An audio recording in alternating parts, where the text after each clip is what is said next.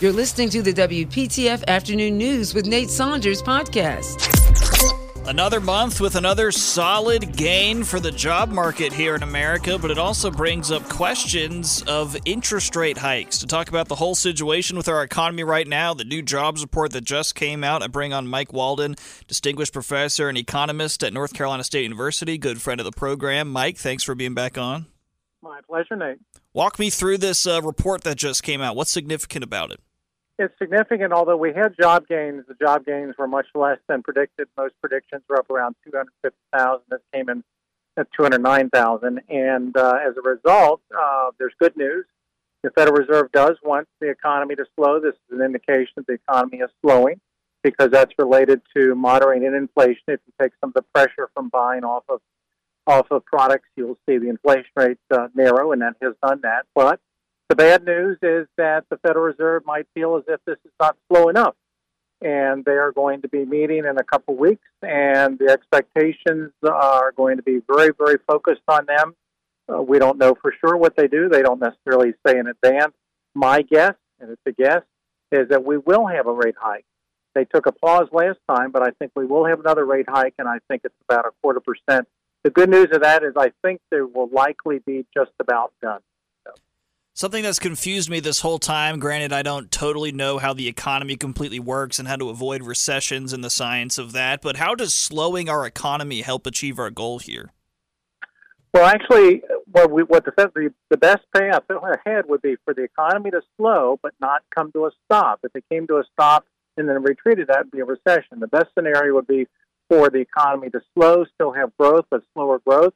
That does, as I said, take pressure off of prices and that's called in the business, the economics business, uh, what's called a soft landing. That you can get that inflation rate to come down. Nice, nice approach to the runway, not crash into a recession. So uh, you could see, or I can see the elements perhaps of a soft landing. If the Federal Reserve gets that, because they came late to the uh, anti-inflation game, they didn't they didn't really get started until about a year ago, and that's probably about a year late. But if they can achieve this, pull this off, and it's really in the Federal Reserve's hands, if they can achieve this where we still are getting job growth, we're still enjoying low unemployment, but we get that inflation rate down to that magic 2% level, uh, that'll be a big accomplishment. How long is it going to take to finally reach the point where the Fed is like, all right, we've done it? I think that uh, by the year year's end, they will uh, probably be in that position. And I think a year from now, that when I'm talking to you a year from now, I think they might be in cut mode. And that would have massive implications on things such as mortgage rates and car payments and things like that. That's right. I mean, the, the Federal Reserve envisioned these interest rate hikes as being temporary.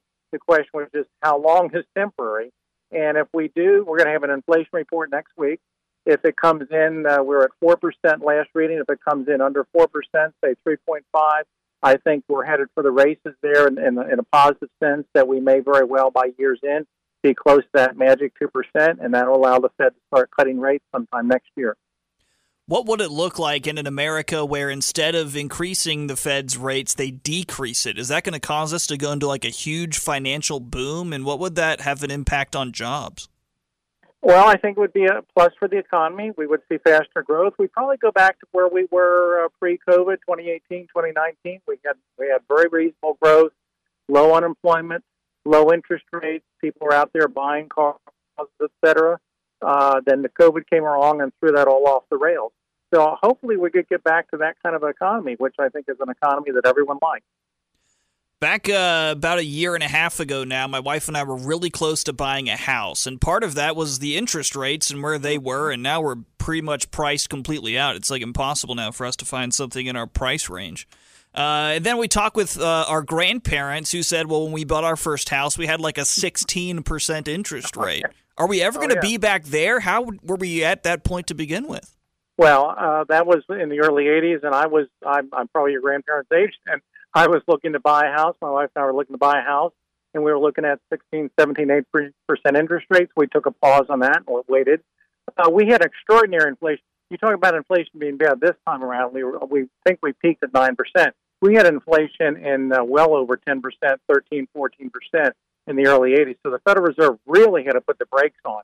They pushed their key interest rate, which we're talking about now is at 5%, they pushed it up to 19%. So that's why everything was so much more expensive because the inflation fight was much tougher. Back when, uh, about a year ago, when this whole thing with the Fed raising interest rates was starting to begin, most economists were expecting a recession. That was kind of the common belief. We're going to have a recession. Now, what's the common belief? Well, uh, latest poll shows less than 50% of economists think we're going to have a recession. There's, there's still a lot of indicators out there that point to an economy where we could slip into a recession. Uh, I think this is more about terminology than anything because I think even if we have a recession, uh, two negative uh, consecutive quarters of negative growth, it's going to be very, very mild. I couldn't see the unemployment rate going up much above 5%, for example, which would be very, very low for a recession. Um, but uh, we're in a situation now where we got two cycles going on. We've got the typical business cycle where you have inflation, you got to raise interest rates, get that down. But then we're still in that post-COVID cycle where the COVID cycle is pushing us to grow more. There are businesses that still need to hire. There are people who still want to work. So I think the reason this is so difficult is we've got these two cycles going on in the economy, and they're really moving us in the opposite direction. His name's Mike Walden. He's an economist with North Carolina State University. Always nice to have you on the show. Thank you, sir. My pleasure, Nate. Bye bye.